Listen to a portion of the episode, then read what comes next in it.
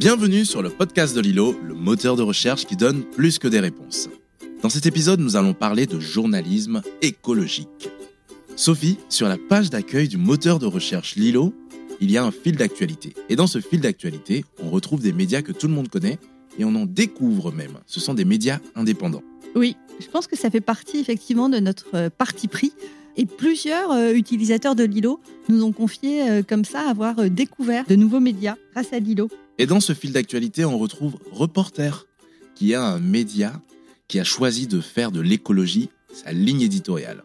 Aujourd'hui, on rencontre Hervé Kemp, le fondateur de Reporter. Allons-y.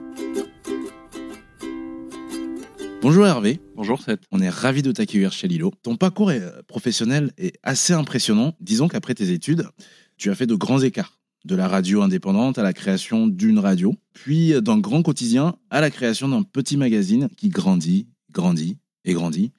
Est-ce que tu peux nous dire un peu d'où tu viens? Comment dire Il y a mille façons de dire d'où on vient. Ça dépend si on monte dans la généalogie, la petite enfance, etc.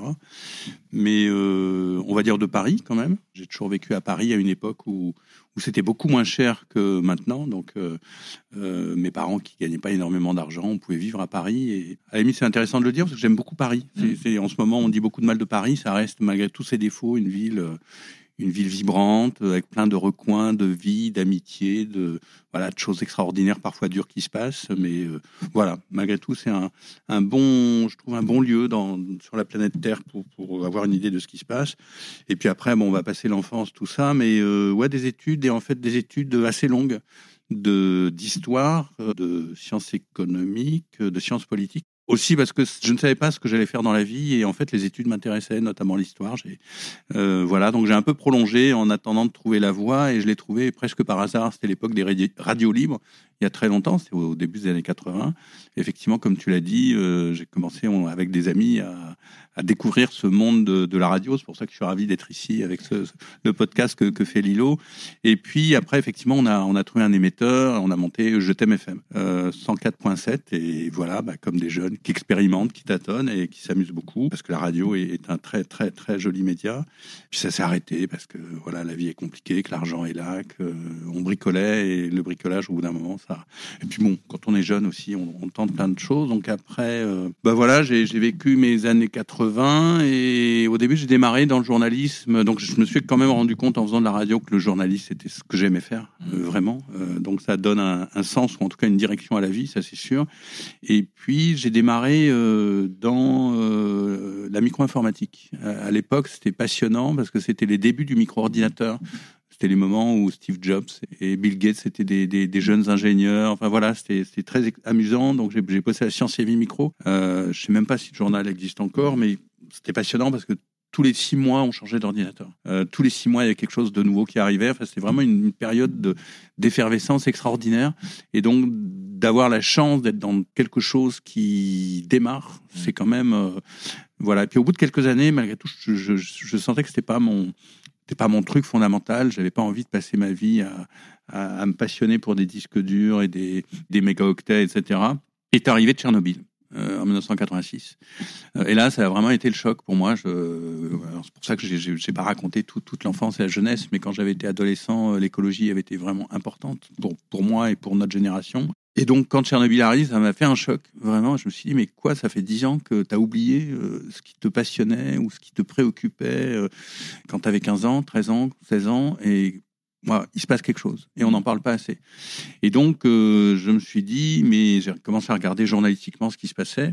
Je me suis rendu compte qu'il n'y avait pas de journaux, il n'y avait pas de. Donc, j'ai, avec des amis, on s'est mis en tête de monter un magazine qu'on a monté. Premier projet, qui s'appelait Reporter. E R-E-P-O-R-T-E-2-R-E, le reportage sur la Terre, le magazine de l'environnement. Et l'idée, dès le départ, c'était de faire quelque chose qui ne serait pas militant, mais qui serait journalistique, qui serait euh, raconté, euh, aller voir, euh, entendre la contradiction, euh, voilà, et ouvrir surtout des champs nouveaux d'information. Et en fait, ça a bien marché, je le fais rapidement, mais ça a bien marché C'est-à-dire qu'en moyenne, euh, on a vendu 26 000 exemplaires. C'est à l'époque avant Internet. Hein. Tout ce que je raconte, il y a des auditeurs jeunes et des auditrices jeunes, et je suis sûr qu'il y en a énormément. On vendait du papier, il n'y avait pas Internet, le mot podcast n'existait pas, et je pense qu'on écoutait euh, Europe 1 ou RTL, qui étaient à l'époque des radios assez différentes de ce qu'elles sont maintenant. Enfin bref, c'était un autre monde, mais en même temps le même. Donc on monte ça, on est passionné, ça marche bien, euh, mais on manquait cruellement quand même d'argent. Et pour faire euh, notamment du papier, il faut des gros investissements qu'on n'avait pas.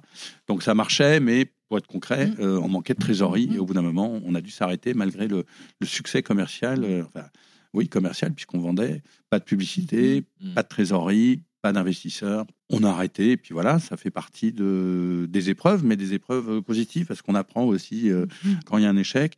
Puis après, euh, après une période de, bah, de dépression quand même, quand on se prend ça dans la figure, après avoir beaucoup rêvé, mmh. beaucoup, euh, enfin pas rêvé, puisqu'on l'avait fait.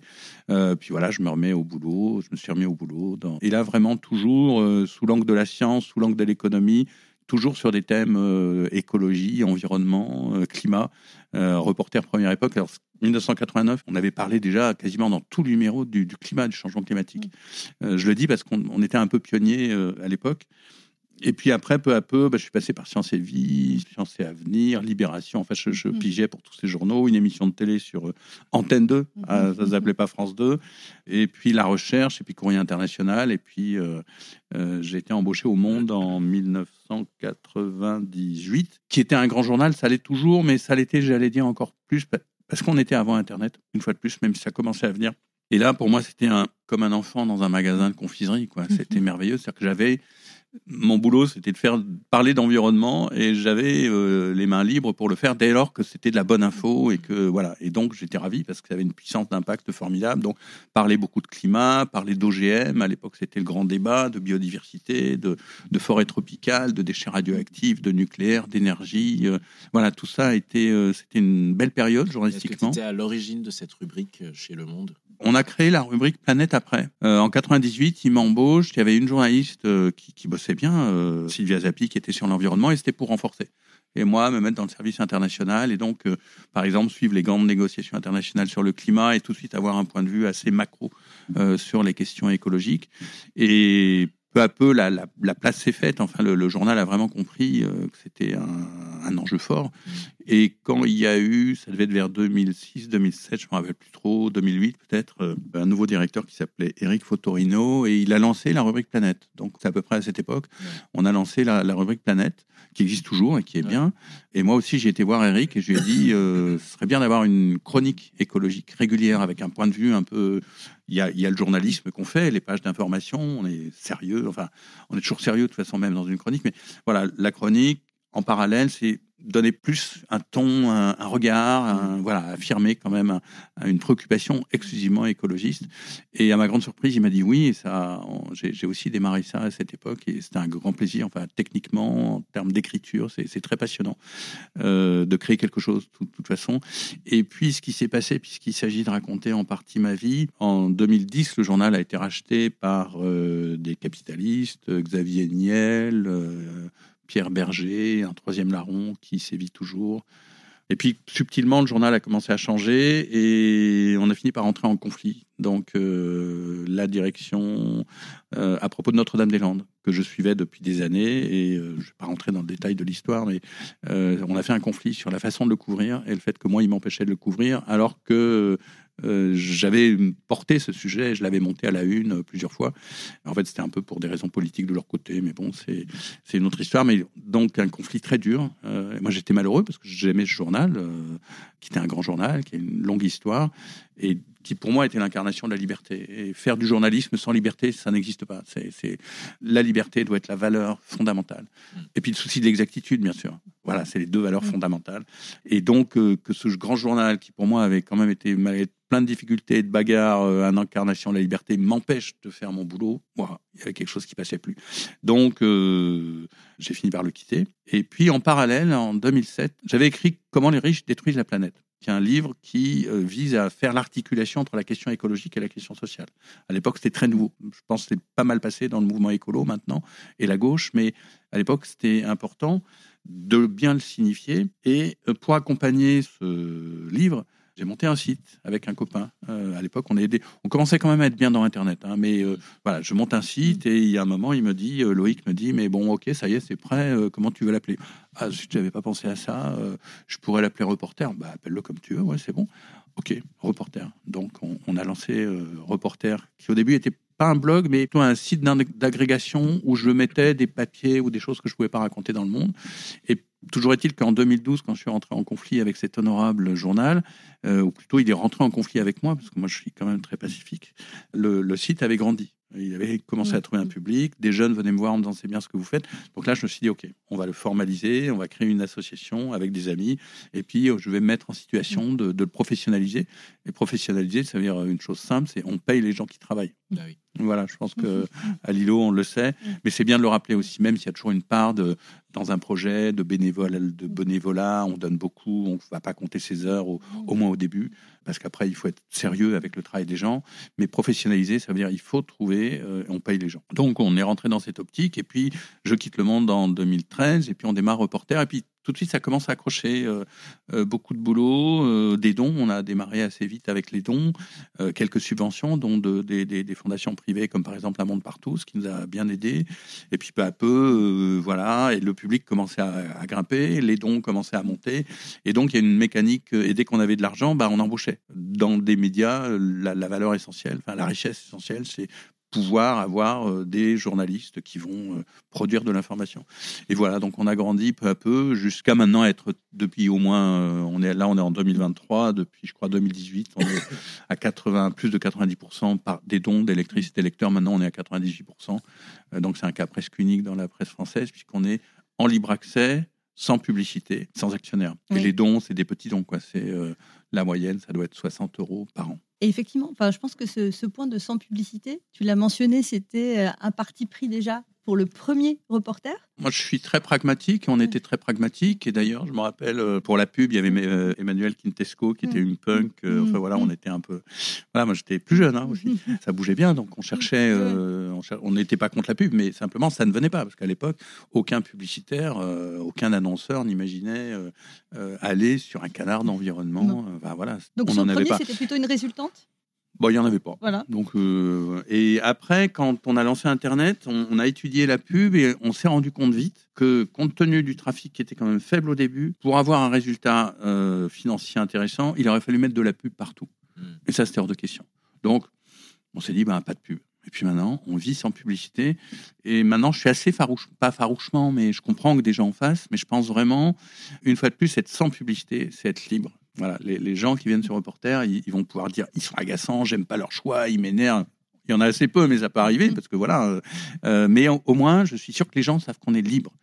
C'est pas une voiture, une, une marque d'automobile, une marque de parfum, euh, ou un actionnaire qui ou Total ou je ne sais pas qui, ou même Biocop ou euh, euh, une marque de bio qui va nous pousser ou de vélo. Hein. Après tout, moi j'espère qu'un jour il y aura un grand géant du vélo euh, Mm. et que Renault fabriquera des vélos plutôt que des que des voitures. Mais c'est la liberté. Et être libre, une fois de plus, c'est quand même une garantie que l'information a, euh, une vraie vibration.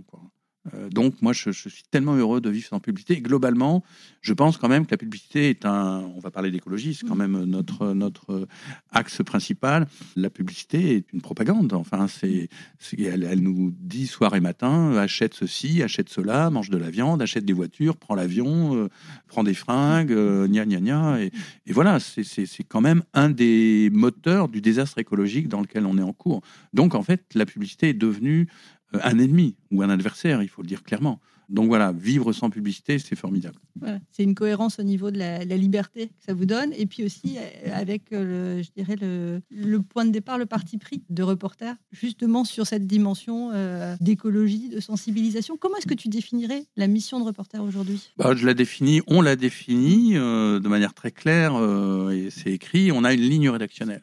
Alors une ligne rédactionnelle dans un journal, dans un média, c'est dire clairement quel est le point de vue sur le monde et comment on va travailler. Euh, et donc notre ligne rédactionnelle, c'est de dire que la question écologique est la question politique essentielle du 21e siècle. Et politique, c'est pas euh, monsieur machin ou madame Y va-t-il être premier ministre ou président de la République ou député. C'est comment collectivement une société détermine ses choix pour l'avenir. C'est ça la politique. Et donc la question écologique, on l'affirme. Peut-être qu'on a tort, mais notre point de vue, c'est la question écologique et la question essentiels du 21e siècle. Pour la politique, et la politique maintenant, c'est pas seulement la France, c'est le monde. On est une société planétaire. Et à partir de là, on va utiliser les outils du journalisme qui sont la vérification de l'information, euh, défricher des champs nouveaux, aller voir les gens, vérifier l'information, interroger des gens qui ne seraient pas d'accord, etc. C'est tous ces outils du journalisme, mais on va le faire en ayant toujours ce regard l'écologie est la question fondamentale. Et donc, par exemple, sur l'économie, même sur le sport, sur plein de choses, on va avoir un regard différent de pas mal de gens. Et pour bien faire comprendre, je pense à un exemple avec The Economist. Je suppose que, que vous savez, euh, voilà, c'est un grand journal anglais, hebdomadaire, euh, euh, de très grande qualité, et qui est un des rares à afficher clairement aussi sa ligne rédactionnelle. Ils disent, nous, ils ont été créés en 1850, tu vois. Euh, nous, on, est, euh, on défend le libéralisme. On pense que c'est la bonne façon d'agencer de, la société. Et à partir de là, on sait où ils sont. Ils ont des opinions très fortes, mais leurs pages de journalisme, d'enquête, d'information sont de très grande qualité. Donc voilà, on a, euh, plus qu'un point de vue, on a une ligne rédactionnelle. Et je souhaiterais que tous les médias soient aussi clairs sur euh, la façon dont ils abordent euh, l'actualité. Les questions que ça peut poser, c'est effectivement dans les autres médias, ceux qui n'affichent peut-être pas leur parti pris ou leur point de vue dans leur ligne rédactionnelle, il y a des éléments qui sont plus implicites bah, Bien sûr, c'est la propriété du média. Hein. Mm. Quand on parle de reporters, heureusement, il y a d'autres médias indépendants, euh, Mediapart, Arrêt sur Image, euh, Basta, mm-hmm. Street Press, Le Canard enchaîné, mm-hmm. voilà, qui, qui n'ont pas de propriétaires, ou alors qui ont des propriétaires, on voit clairement qui c'est, c'est des personnes, des individus. C'est très différent des médias qui sont possédés par des grandes banques d'affaires. Bah, je citais tout à l'heure le groupe de Monde avec Xavier Niel, Paris Match, Europe 1, CNews, C 8 avec Bolloré, euh, Arnaud avec euh, euh, Les Échos, Le Parisien, etc., etc. Enfin, donc c'est clair que quand un milliardaire euh, possède un journal, il l'achète pas pour gagner de l'argent. Il l'achète pour influencer l'opinion publique, pour peser dans le débat public. Et c'est clair que la vision de Bernard Arnault, pour prendre un exemple au hasard, c'est euh, vive la croissance, euh, on touche pas à la répartition des richesses et on va s'en sortir avec le nucléaire et l'auto électrique sans se poser de questions. Je, caricature, mais voilà. Donc l'implicite, il est en fait très explicite pour qui sait voir. la majorité de nos médias, c'est maintenant extrêmement bien documenté, appartiennent à des capitalistes à des financiers, parfois à des banques, euh, qui euh, contrôlent les médias pour orienter l'opinion publique dans un certain sens. Ils ne sont pas libres. Dès lors que vous avez... Euh, il y, a une sorte de, fil conducteur simple pour comprendre les médias, c'est qui possède commande. Monsieur Bolloré, s'il possède Europe 1, il veut que Europe 1 corresponde à ce qu'il pense et sa façon de voir le monde. Et combien de journalistes est-ce qu'il y a chez Reporter aujourd'hui? Alors maintenant, on est 15 euh, journalistes. On est en train de faire un recrutement euh, pour un nouveau journaliste. On va se renforcer, se renforcer en sciences. Et euh, avec, on va dire, des pigistes et des collaborateurs réguliers, photographes, on, on doit être à mettons 5 de plus, 5 équivalents temps plein pour être technique.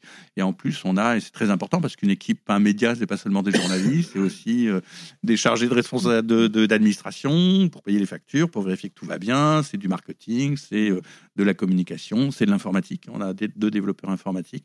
Donc au total, on est en ce moment 21 salariés en CDI je précise aussi qu'on mm. cherche à, être cohérent avec ce qu'on fait. Donc, on, voilà, on est en contrat à durée indéterminée pour euh, vraiment la très grande majorité, quasiment tout le monde. Et quand il y a un CDD, c'est un remplacement de mm. congé maternité, par exemple.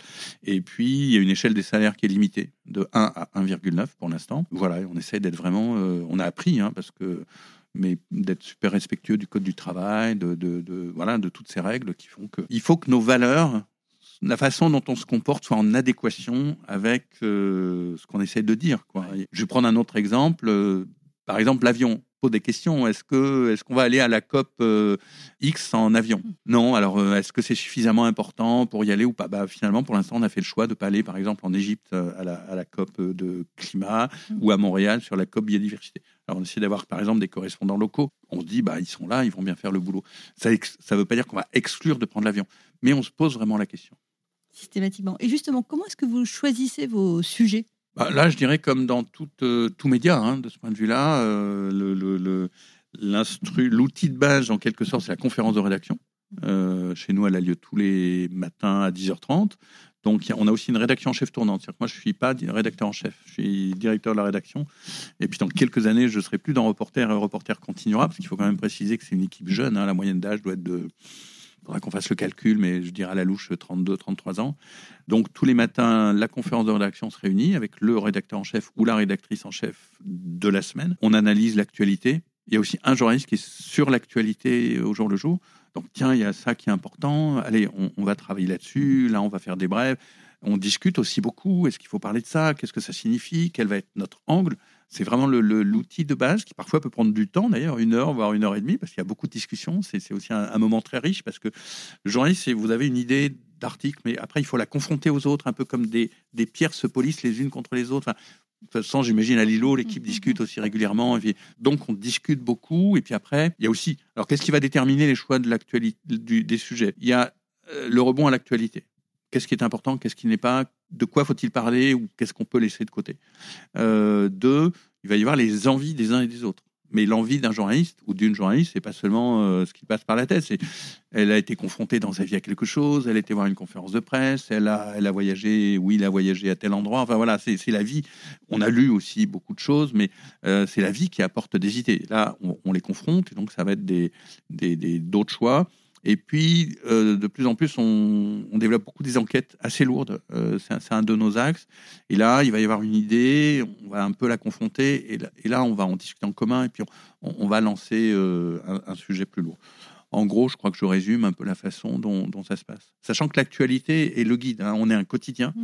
Mmh. donc, qu'est-ce qui se passe aujourd'hui qui est important et que les gens qui s'intéressent à l'écologie doivent savoir, pas de devoir au sens moral, mais voilà, qu'est-ce qui leur est utile euh, de savoir aujourd'hui? Est-ce que tu vois l'impact de votre travail sur le terrain? S'il y a un impact et comment est-ce que vous le mesurez? Est-ce que vous en avez besoin, ça, au quotidien, de l'impact de votre travail?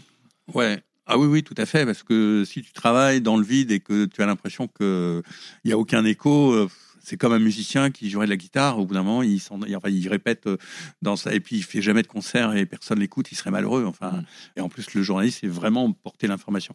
Alors d'abord, tu poses la question sur le terrain. Je trouve que c'est une bonne approche parce qu'après, il y a des chiffres, mais c'est vrai que moi, par exemple, je suis sous, bah, les autres journalistes, on va en reporter, en, reportage, on essaie de faire pas mal de reportages.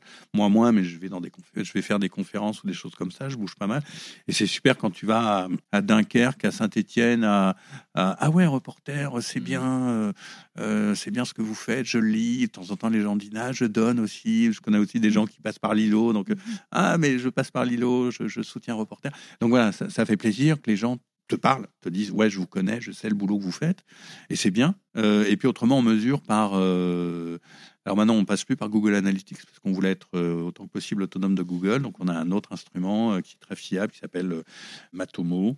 Euh, donc on voilà, on, connaît bien. On, voilà, bah, on sait. Donc je peux vous dire et c'est la vérité parce que on donne toujours les vrais chiffres. Euh, raconter des histoires n'a pas d'intérêt. Donc on est à 1,5 million de visiteurs uniques tous les mois en moyenne euh, en ce moment. Puis ça progresse assez régulièrement de de à la louche 20-30% par an. Donc voilà, on mesure ça.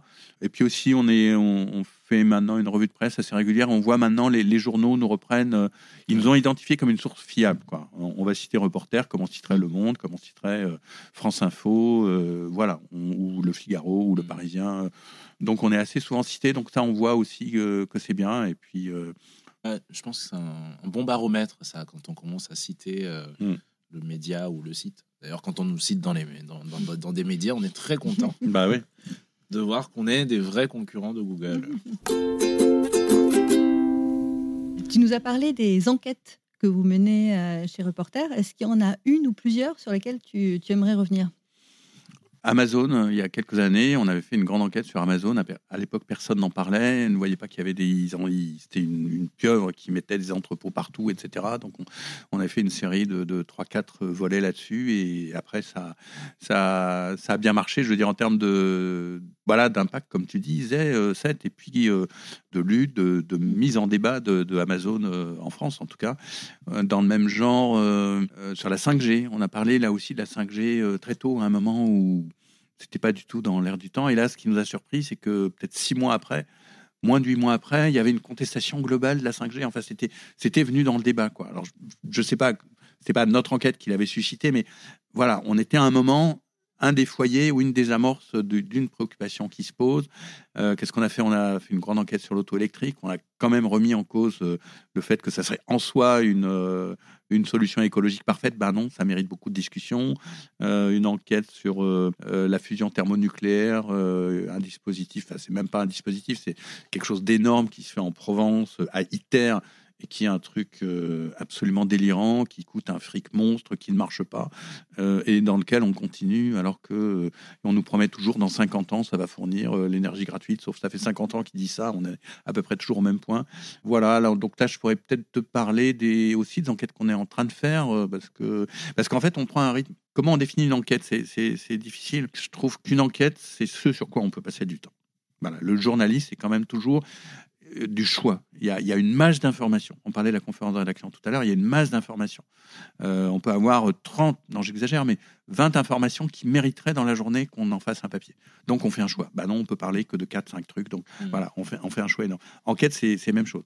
Comment on va en parler? Quel angle on va trouver? L'angle, c'est vraiment important. C'est pas seulement euh, Monsieur Machin a fait quelque chose. Mais qu'est-ce que ça signifie que Monsieur Machin ait fait quelque chose? Qu'est-ce que ça nous dit? Monsieur Machin a fait quelque chose, et alors? Pourquoi moi, ce lecteur, euh, lectrice, ça va m'interpeller? Ben, donc voilà, il faut trouver la bonne question. Une fois que tu as la bonne question, alors soit tu vas y passer une journée, soit tu vas y passer deux, trois jours, soit tu vas te dire euh, pendant deux mois, un ou une journaliste va travailler. Ou voilà, tu vois, c'est vraiment, c'est pour ça que j'ai fini l'enquête. Par exemple, il y a deux, trois jours, on a publié, en janvier, on a publié une enquête sur le sumnivium. Alors, ça paraît très bizarre, mais c'est une couche, c'est un papier scientifique, mais c'est une couche qui est juste sous la neige. Et apparemment, la neige, c'est un manteau. Puis, euh, soit on fait du ski, soit ça tombe. Mais en fait, il y a toute une vie biologique qui vit dedans. Et ça a un rôle énorme pour tous les animaux hivernaux. Donc, la journaliste Hortense Chauvin, elle a peut-être passé deux, trois jours à interroger euh, plein de scientifiques, à lire des choses. Donc, voilà, c'est une enquête. Mais c'est pas la même enquête que si tu fais sur ITER où tu vas, on, parlait, ou l'auto électrique, où pendant euh, un à deux mois, une journaliste va euh, lire plein de choses, interroger, aller en reportage. Tu vois, l'enquête, c'est aussi quelle dimension, quels moyens on se donne. Mais l'enquête, c'est passer du temps, interroger, aller au-delà de, du document, de, de, de, l'info de base, et, vraiment chercher à, creuser les angles. On, on essaie d'avoir des enquêtes lourdes, voilà, où on se donne les moyens, un budget, au moins une par mois. Et puis, comme ça marche bien et que c'est important, on va peut-être en faire sur un rythme encore accentué. Et donc là, ça veut dire qu'on va consacrer un budget, qu'on va bien payer le ou la journaliste qui va le faire. On va avoir une équipe dès le début qui va un peu réfléchir, un secrétaire de rédaction, un cartographe, un photographe. Comment est-ce que on va commencer à imaginer euh, le résultat final Et puis euh, on, va travailler là-dessus. Là, par exemple, on prépare quelque chose sur euh, la viande cellulaire. Bah, c'est la culture de cellules mmh. pour faire de la viande qui ne serait pas de la viande, qui serait de la viande sans animaux. Donc c'est intéressant sur le papier, mais comment ça marche? Euh, Quel problème ça pose? Euh, Qui fait ça? Enfin voilà, c'est pour te donner un exemple. Depuis tout à l'heure, j'ai envie de parler de la fierté. Et en fait, elle se ressent chez toi sur euh, tout ce parcours, des choses que tu as créées avec, avec tout cet environnement, tous tes amis. J'ai l'impression que tu es très très bien entouré, ou alors que tu t'es très bien entouré et que tu choisis bien. J'aimerais que tu nous parles de ta plus grande fierté D'abord, la plus grande, d'abord la fierté. Bon, ok, si c'est ton ressenti, il est, il est, il est sans doute juste. Euh, moi, c'est un mot que je manie avec beaucoup de prudence, mais mmh. bon, après tout, euh, oui, on peut être fier de ce qu'on a fait, c'est content de ce qu'on a fait. On dit, ok, là, j'ai bien bossé, c'est, ça valait la peine.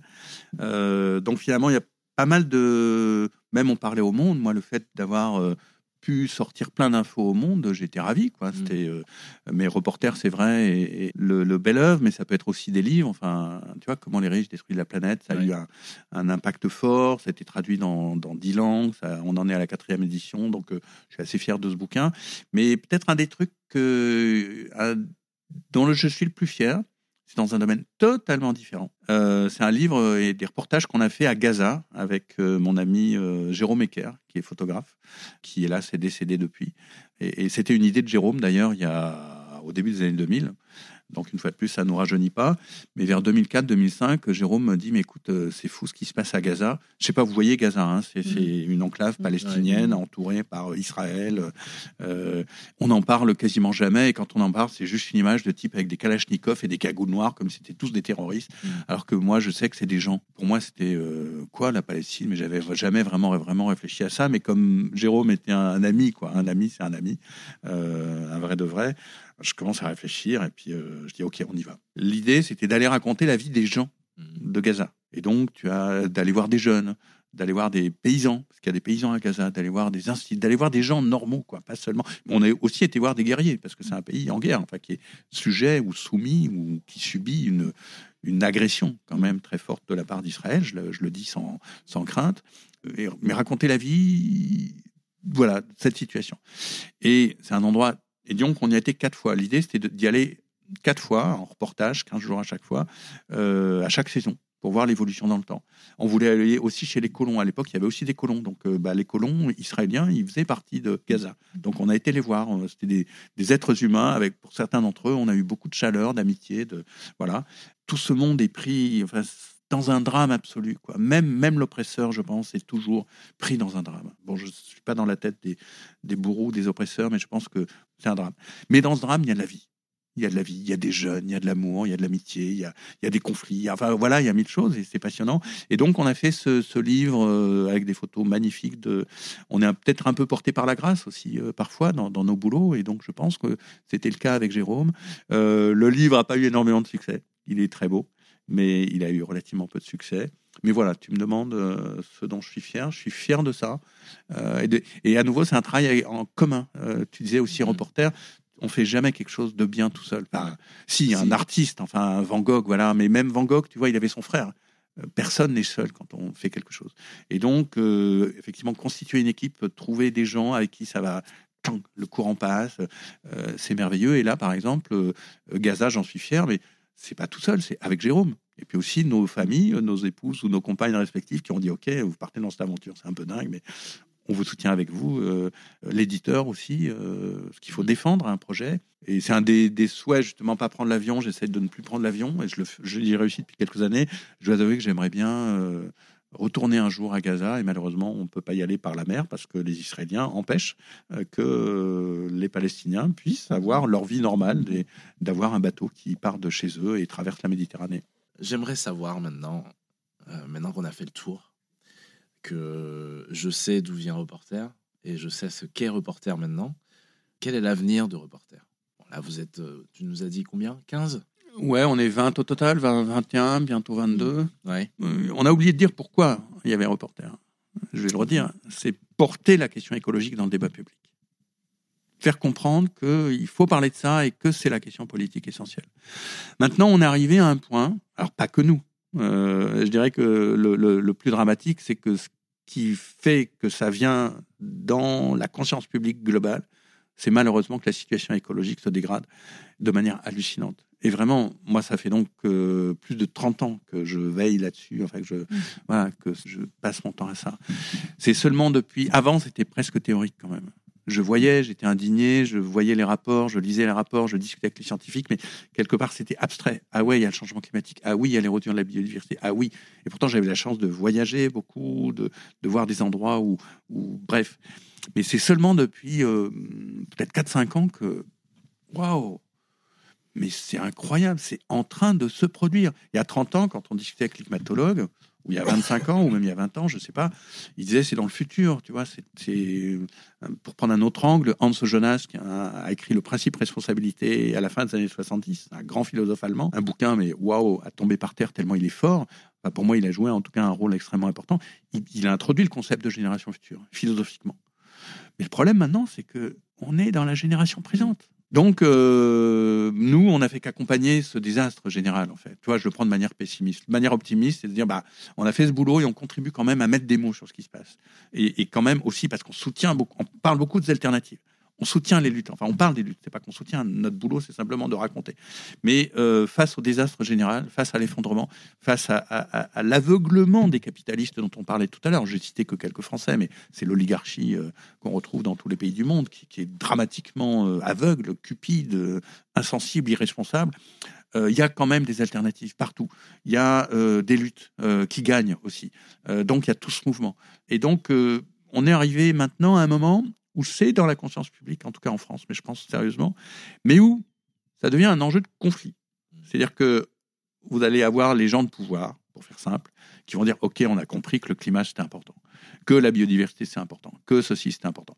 Eh ben on va s'en sortir par la technique. On va rien changer à l'ordre social et on va vous faire la géo-ingénierie, l'agriculture high-tech, les OGM, les auto électriques, le nucléaire, euh, voilà, des trucs dans l'espace, n'importe quoi.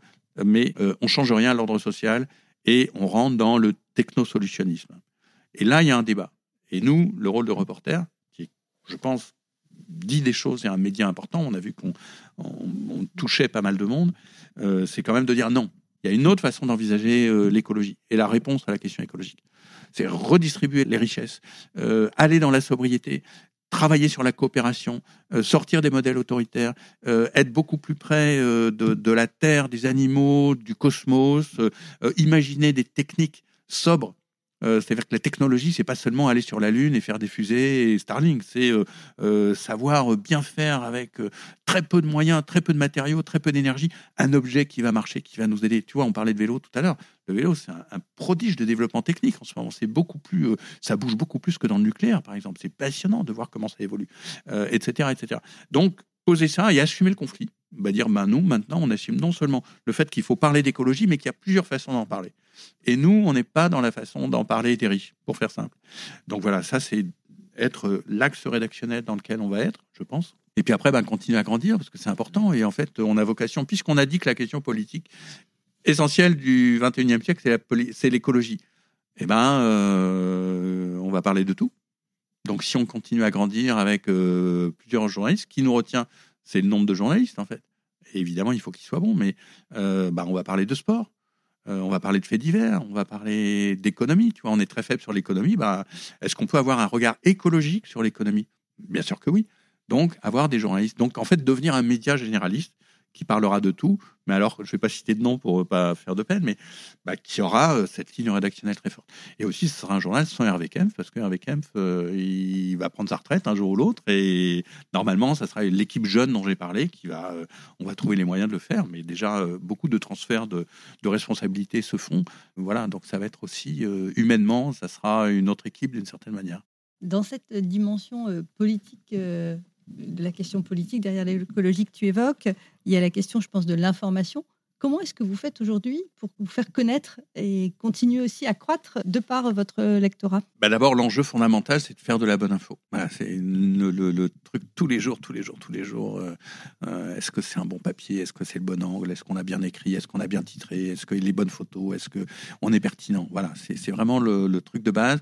Je vais employer un langage commercial, mais il ne faut pas avoir peur de ça. Mais je connais rien quelque part, mais je pense que l'essentiel, c'est un bon produit. Si tu es un boulanger, bah, la différence, c'est que tu vas avoir un bon pain. Et après, il faut que tu sois sympa avec les clients, que tu fasses pas ton pain à 1,50€ quand la baguette euh, tradition est à 1,10€. Bah, je sais pas, mais la qualité de ce qu'on fait. Après, il faut le faire savoir. Surtout qu'on est dans la dans, dans l'information, dans la communication, etc. Donc là, bah, on est très présent sur les réseaux sociaux. On a sans doute mille choses à apprendre encore, mais on travaille beaucoup là-dessus. On a Marion et Zoé euh, qui bossent sur la communication. Donc les réseaux sociaux, euh, et là je ne vais pas donner des chiffres, mais on, progresse bien et on, a quand même une bonne présence. Euh, travailler les lettres d'information, organiser régulièrement des rencontres, parce que les, le, Internet, c'est un média froid, je ne sais pas comment dire, mais on a besoin de chaleur, on a besoin de se voir, on a besoin de savoir que derrière... il y a des vrais gens. Il y a des vrais gens, voilà, tout simplement. Donc, on, on, on, on s'est interrompu avec le Covid, hélas, comme tout le monde, mais depuis, on a repris, on, organise quelque chose mensuellement. Mmh. et on va continuer. Euh, bah, travailler la revue de presse, etc. Et voilà ce que je peux dire, que, comment on fait savoir ce qu'on fait. Eh bien, on va passer à la dernière euh, rubrique, les cinq questions. Quelle loi aimerais-tu faire voter? Euh, Réduction de la consommation. Alors, je ne sais pas comment le traduire en loi, mais il faut vraiment que politiquement, on s'oriente vers la réduction de la consommation d'énergie et la réduction de la consommation matérielle. Donc, je ne sais pas comment traduire. Peut-être que si ça passe par l'énergie, on y arrivera. Donc pour l'instant, on a des objectifs de réduction de la consommation énergétique qui sont pas mal. Moi, je les renforcerai vraiment euh, et je, ferai en sorte que cette loi soit appliquée et aller plus loin, sans doute. Euh, voilà, donc euh, une loi, mais qu'on respectera, parce que pour l'instant, le gouvernement ne prend pas du tout le chemin, en tout cas en France, de, de, la respecter. une loi pour réduire drastiquement la consommation d'énergie. Si tu avais l'occasion de parler à un grand patron qu'est-ce que tu lui dirais? Et ça peut être au global ou à une personne en particulier? La question des riches m'intéresse beaucoup. Hein, comment les riches détruisent la planète. Euh, et ce qui est très, très étonnant en tant que journaliste, c'est que les riches sont difficiles à rencontrer. Les très riches, je parle Mm. pas des, des gens même qui gagnent 10 000 ou 15 000 euros, mais ça, c'est de la gnognotte. Mais les, les vrais riches, quoi, les vrais, euh, les 1%, les 0,1%, ceux qui ont euh, X milliards, et, euh, et ceux-là, ils se cachent. Ils sont très, très difficiles, alors que les pauvres, en tant que journaliste, c'est pas facile, mais tu fais l'effort, tu vas, voilà. En fait, c'est notre technique de. Mm. Les riches sont très difficiles. Il y en a un, il- je lui ai écrit il y a quelques, avant le Covid en fait. On devait se voir. Euh, je lui avais dit, il est, je sentais qu'il est un peu plus ouvert et intelligent qu'un certain nombre de gens. Euh, je lui ai écrit, dit, bah écoutez, je voudrais juste discuter avec vous. Tu vas me dire, mais qu'est-ce que tu lui aurais dit Euh, Et puis le Covid est arrivé, et puis il m'a dit, bah d'accord, mais alors là, on va attendre le confinement. Et puis il faudrait peut-être que je le relance. Mais qu'est-ce que je lui dirais? En fait, la question que je me pose, parce que j'ai discuté avec un petit riche l'autre jour, avec qui je m'entends bien, on va voir. Un, lui, il a quelques millions, donc euh, voilà, il a fait, il a monté une boîte, il a quelques millions, euh, euh, et comme ils sont intelligents quand même. C'est rare un, un riche très bête, enfin ça doit exister, mais ils sont pas cons quoi. Quand, quand même s'ils ont hérité d'un truc qu'ils ont développé, Euh, Bernard Arnault, on en parlait, ou Bolloré, c'est évidemment des types super intelligents dans leur domaine. Donc ils vont être usés, tu vois, ils vont devoir venir. Et euh, je suis un peu long dans la réponse, je suis désolé, mais c'est une vraie question. Donc, euh, Donc tu peux nous donner une vraie réponse. hein. mais je vais y arriver, mais je suis obligé de passer par plein. Tu vois, c'est pas blanc-noir, quoi. C'est, je réfléchirai avant. Et mais fondamentalement, je leur dis, mais il y a un truc que je comprends pas. C'est pourquoi, avec votre intelligence, avec tout ce que vous avez, vous, voyez bien qu'il y a la question écologique qui est là. Vous voyez bien qu'il y a. Bon, vous n'allez pas dans la rue parce que euh, vous voyagez sans arrêt dans vos Mercedes ou vos grosses bagnoles. Vous allez prendre l'avion. Donc, vous voyez pas comme nous, euh, quand on va à Paris. euh, moi, je croise 10 personnes dans la rue. Je pense que c'est pareil Mhm. pour toi, Sophie, et pour toi, Seth, Mhm. euh, ou dans le métro, ou en 5 personnes qui, sont, euh, qui font la manche, euh, qui, qui errent dans les rues, qui, voilà, qui dorment dehors. euh, on sait ça. Peut-être que vous, vous le voyez pas, mais vous le savez que c'est vrai. Donc, comment vous pouvez vivre avec votre fortune qui vaut X milliards, dont fondamentalement, vous n'avez rien à faire? Enfin, C'est quoi votre truc? C'est quoi votre maladie dans la tête? Peut-être que je lui poserai. En, en- essayant d'être convaincant et, respectueux. Je veux dire, moi, je veux pas m'engueuler pour. Tu vois, je voudrais comprendre. C'est quoi votre truc? Euh, Ok, euh, Musk, Elon Musk, bon, lui, il plane. euh, c'est là. Alors, la réussite donne une, une ébriété. Tu parlais de fierté tout à l'heure. C'est vrai que c'est facile de parler quand on a le sentiment qu'on est porté par quelque chose qui marche. C'est évident. Limite, tu reviens à Van Gogh. C'est intéressant parce que Van Gogh, waouh. Mais lui, il a toujours connu la, galère, la dèche. Il n'était pas reconnu. euh, C'est seulement après sa mort qu'on qu'on a vu le génie que c'était. Mais donc, ça, c'est des gens vraiment admirables qui ne lâchent pas l'affaire euh, et qui vont continuer parce qu'il y a quelque chose qui les étreint. Mais le succès n'est pas là. Mais les, les gens dont on parle, il y a le succès. Donc, ils peuvent dire Elon Musk, mais écoutez, j'ai fait Tesla, j'ai fait les. Effectivement, il est génial dans son genre. Mais malgré tout, pourquoi est-ce que tu. Je sais pas, je tournerai autour de ça. Tu vois, c'est euh, vous avez réussi, vous avez fait quelque chose qui est bien. Ok, bravo. euh, Mm. Tout le monde ne sait pas le faire, tout, tout le monde ne saurait pas le faire. Mais quand même, au point où on en est, pourquoi vous continuez là-dedans? Tu vois, j'essaierai de comprendre. En fait, ça serait pas une question, ce serait de discuter avec eux. Peut-être qu'ils arriveraient à me convaincre, mais en tout cas, ils sortiraient quelque chose. Donc, en fait, mais je suis, je suis trop journaliste, tu vois, je leur poserai pas une question, je les interviewerai. Mais non pas, je voudrais pas faire une Non, mais interview. ça- comprendre le pourquoi. Voilà, et je, je les, je les challengerai. Mais c'est quoi votre truc qui est quand même pourri? Je serais un peu quand même Ouais. agressif d'une certaine manière, tout en étant respectueux. Mais tu vois, j'essaierai de les, de les mettre en, de les mettre en, en défaut et de dire, euh, faut que vous changiez quoi. Enfin, il y a, il y a les vrais méchants. Je pense que Bolloré, par exemple, il est irrécupérable. Et c'est pas celui qui m'intéresserait. Donc tu vois, il y a, je, je, à, à qui je poserai la question? Mhm. Je pense qu'il y en a avec qui euh, Bernard Arnault, je sais pas. euh, tu vois, faut se poser la question concrète. Euh, Bill Gates, il est super intelligent. Il- bon, imaginons que je parle anglais suffisamment pour Mm. discuter avec lui. En plus, tu vois, on l'évoquait tout à l'heure. Moi, je l'ai vu presque euh, comme un jeune, d'une certaine manière. J'ai lu son bouquin, je vois très bien son évolution. Ça serait assez subtil. Il faudra vraiment une discussion de fond parce que lui, il est- c'est pas le méchant méchant. Euh, Il y a le méchant méchant, donc là, on va dire Bolloré, il est récupérable à mon Mhm. avis. C'est un adversaire. Mhm. Euh, Bill Gates, c'est le, le- le méchant qui essaye de bien faire, qui est pas le, Oui, Une dimension vois, philanthropique qui est assez euh, qui met en avant, aussi, euh, ouais. sauf qu'en fait, il fait sa politique. donc, je peux pas répondre en 24 secondes à ta question. Moi, surtout, je me dis, si jamais ça te remet en tête d'avoir ces discussions, je pense que c'est un sujet qu'on qu'on suivra. Voilà, ce serait intéressant de, de Ça- voir ça si serait ça privé. se passe. Oui, oui. ça serait Ah privé, oui, en fait. oui. Le, le- celui à- auquel je pense, c'était clair. Je le dis, je viens, c'est off. Enfin, Ouais. c'est pas. Je viens pas en tant que journaliste, je viens en tant qu'être humain euh, qui a fait ci et ça, et, et par curiosité. Mais peut-être que tu nourriras une réflexion derrière, euh, Un nouveau livre. un nouveau livre. Je sais pas. Nouvelle Mais tu vois, je m'attendais pas à cette question. Donc, euh, je- tiens, je vais peut-être le relancer un jour, en fait. euh, voilà. Troisième question. quel geste ou habitude tu encouragerais nos auditeurs à prendre ou à abandonner complètement c'est simple, je vais faire des trucs que je suis capable de faire. Donc c'est un peu hypocrite quand même, parce que je suis pas euh, blanc blanc partout non plus. Euh, mais le vélo, le vélo, c'est un truc euh, magique. Là, je me suis fait mon vélo, fait voler mon vélo pour la troisième fois il y a un mois. Je, je, suis venu en retard, j'étais en métro, tout ça. bref, mais vélo, c'est bien quoi, à tout point de vue. vélo, moi, je suis pas totalement végétarien. Et il y a un débat sur le végétarien, mais quand même aller plus vers les végétariens, euh, un régime végétarien. Pourquoi je suis pas totalement végétarien? Parce que d'abord, j'ai une culture de la viande, pas de, mais aussi parce qu'il y, y a toute la question de la petite paysannerie qui est vraiment importante. Et la petite paysannerie qui est, qui est la clé, euh, une clé de l'écologie, une clé du maintien des, des paysages. Mm. D'une voilà, il faut aller vers une petite agriculture très respectueuse. Euh, souvent, c'est en, en- en conjugaison, en combinaison avec euh, avec un élevage. Donc voilà, on- je sais qu'il peut y avoir un débat, mais quand même manger moins de viande, c'est évident. Se passer le lave-vaisselle, c'est un truc absurde. Euh, donc pas de lave-vaisselle, pas de micro-ondes, pas de sèche-linge. Va chercher ce qui est à peu près inutile dont on peut se passer. Quoi. Moi, je sais que j'ai une phobie du plastique. Enfin, ça me, je dirais pas que ça me terrorise, mais le plastique, c'est hallucinant. Euh, donc, euh, bah, moi, j'ai une manie. J'essaye de me passer de plastique autant que possible. Quoi. Même dans des magasins bio, tu vas dans un magasin bio, tu vois plein de trucs sous plastique. Bah, j'achète pas. Je- J'essaye vraiment de prendre en vrac, de, euh, recycler autant que son peut, mais c'est pas pareil. Donc, tu vois, c'est un petit peu. Bon, moi, j'ai pris beaucoup l'avion professionnellement, donc je, m'astreins à ne plus le prendre. Autant que possible, ne pas prendre l'avion. Mais en revanche, je trouve qu'il y a une injustice. Et les gens de mon âge, euh, ils ont beaucoup pris l'avion.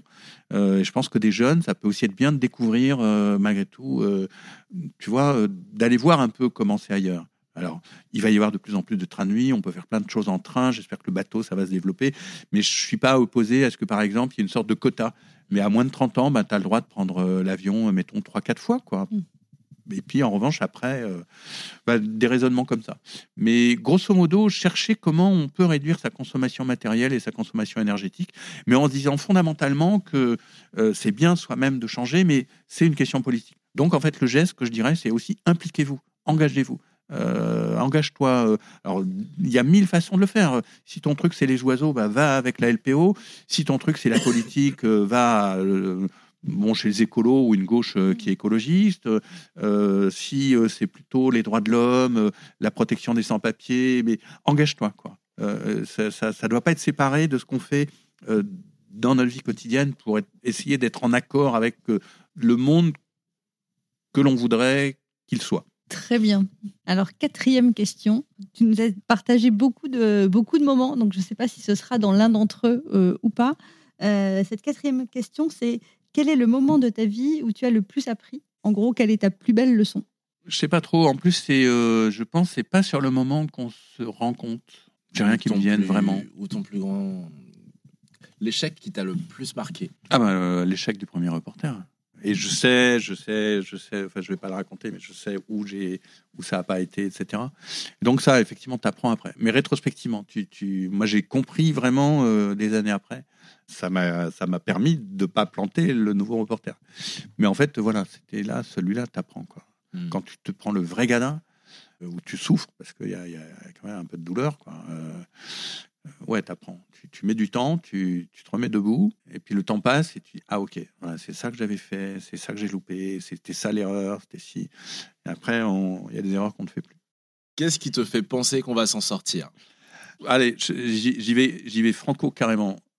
L'amour. Alors pourquoi? Parce qu'en fait, euh, moi j'y vais un peu à des, très gros sabots, mais il faut, faut pas avoir peur de dire ça. Euh, parce que un, euh, on est là, parce que on aime la vie. C'est pas seulement l'amour, euh, on aime la vie. C'est passionnant. Euh, Il y a de l'énergie énorme. On parlait de lutte, d'alternative, euh, voilà. Et donc tout va mal, mais il y a un, un champ de possibles énorme. Et si on le prend d'un point de vue plus macro, théorique, je trouve qu'on est une génération qui est génération 2, 3 générations, tu vois, de, de, de, de, de 5 à, à- Moi, j'ai 65 berges, donc euh, à 70, 80, il y a encore des gens à 80 ans. Donc voilà, c'est 2, 3 générations. Elles vivent un moment capital dans l'histoire de l'humanité. C'est le moment où on atteint les limites de la planète, les limites de la biosphère. On a commencé à le savoir depuis 70, maintenant on le sait parfaitement. Et comment est-ce qu'on va transformer le monde Comment on va transformer les relations entre les gens? Comment on va transformer la société, la politique? Comment on va se transformer nous-mêmes euh, pour, travailler sur nous-mêmes, comment on va euh, reconfigurer euh, nos relations avec les animaux, avec les nuages, avec les plantes, avec les roches, avec les étoiles? Comment. Voilà. Et ça, je trouve, c'est un défi tellement énorme. Facile pour un vieux mec de le dire, parce que quand on a 25-30 ans face à la galère, c'est waouh. Mais malgré tout, il y a un moment historique qui est des choses magnifiques à faire. Et c'est pour ça que moi, j'ai, confiance fondamentalement. Tu vois, on dit, par exemple, il y a un problème démographique. OK, on est 8 milliards. D'un côté, c'est effrayant, mais si tu te dis, en même temps, c'est 8 milliards d'intelligence. C'est 8 milliards de gens qui sont comme nous, qui, aiment leurs proches, qui aiment leurs amis, qui aiment la vie, qui ont en fait des choses à donner. Voilà, je suis peut-être euh, trop rousseauiste, mais je pense fondamentalement, les gens sont bien. Quoi. On, a nos, on va s'en sortir, on va sortir parce qu'il y a l'amour de la vie, il y a l'amour des uns pour les autres, il y a la compréhension, l'intelligence, ça va avec l'amour. Et il y a sortir de soi-même pour être plus grand que soi-même. Et ça, je pense qu'on a un moment où on peut le faire. Waouh, mhm. il y a de belles phrases là. Je vais prendre des notes. Mais merci beaucoup pour cette réponse. Merci Seth, merci Sophie. Oui, et, et merci euh, globalement pour, euh, pour cet échange et puis euh, pour cette ouverture, je dirais, cette information avec ce parti pris clair, assumé, qui fait ça de manière, je dirais, très, très cohérente, voilà, pour apporter euh, bah, une contribution sur ces enjeux euh, politiques qui sont ceux euh, auxquels on doit faire face. Et comment on fait pour soutenir pour Reporter aujourd'hui? D'abord, le mieux, c'est d'abord, d'abord de savoir soutenir si ça vaut le coup. Donc, on va le lire. Donc, c'est en accès libre sur Internet, sur le téléphone. Il n'y a rien à payer. Il n'y a pas de. Voilà, donc on le lit. Euh, et puis si au bout d'un moment on, est intéressé, qu'on dit ah ouais c'est quand même un journal libre, il fait des bonnes choses, bah nous on fait des appels à dons, donc euh, envoyer de l'argent, euh, mais 1 euro, 60 euros, enfin ce que, ce que les uns et les autres peuvent, alors par différents moyens, par l'ILO, par des virements, par des chèques, par je ne me rappelle plus, par les moyens divers moyens qu'il y a quoi. Et aussi en parler, enfin dire bah tu sais il y a des médias indépendants et notamment celui-là, il, il parle de choses intéressantes. Très bien. Merci beaucoup Hervé. Merci.